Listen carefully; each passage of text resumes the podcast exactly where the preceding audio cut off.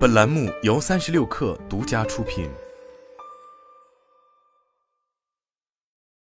本文来自界面新闻，作者武阳宇。合肥辉熙智能科技有限公司发生工商变更，股东新增小米关联公司汉兴创业投资有限公司、北京国际智能网联汽车产业投资中心、枣庄新智股权投资基金合伙企业、北京奇迹创坛二期创业投资中心等。投资总额由一千三百七十五万人民币增至约一千九百五十六万人民币，增幅约百分之四十二。本轮融资后，汉兴创业投资有限公司持股比例为百分之四点六八六一。天眼查 APP 显示，合肥辉熙智能科技有限公司成立于二零二二年四月，法定代表人为徐明仪，经营范围涉及人工智能应用软件开发、人工智能基础资源与技术平台、集成电路芯片设计及服务等。据报道。该公司核心产品为自动驾驶芯片，芯片计算平台之外，也涉及自动驾驶解决方案以及开发工具链等。这是一家刚刚完成两轮融资的公司，但在行业中已备受瞩目。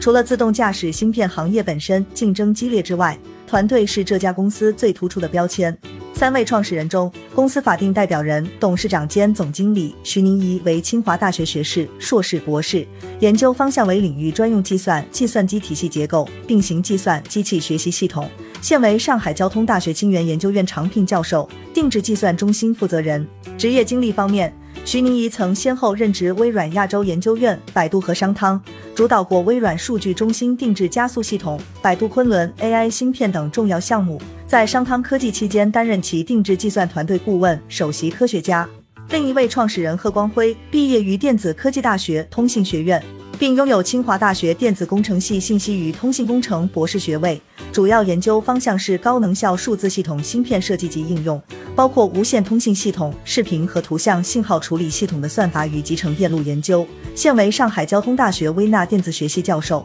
贺光辉曾在美国凌讯科技有限公司从事地面数字电视解调和解码芯片的研发工作。相较于这两位，第三位联合创始人张建勇在业界已经积累了一定的名声。外界最为熟知的是，作为蔚来汽车的早期研发人员，张建勇参与了蔚来自动驾驶体系的搭建，以及一代和二代自动驾驶平台交付。今年四月，张建勇离开蔚来，选择创业，彼时就有消息称其将投入汽车芯片领域。而李斌作为前老板，也将在投资上给予支持。有自动驾驶行业人士对该团队评价称，徐宁怡偏向 AI 架构设计，贺光辉偏向系统级芯片，而张建勇偏向应用与功能定义层面。对于这样一家拥有技术和实战背景的公司，消息灵通的小米想必很难错过。尽管此前他已经投资过另一家自动驾驶芯片公司黑芝麻，但同一赛道里多开几枪，对小米而言并没什么坏处。此外，辉熙智能的芯片据悉将在二零二四年量产上车，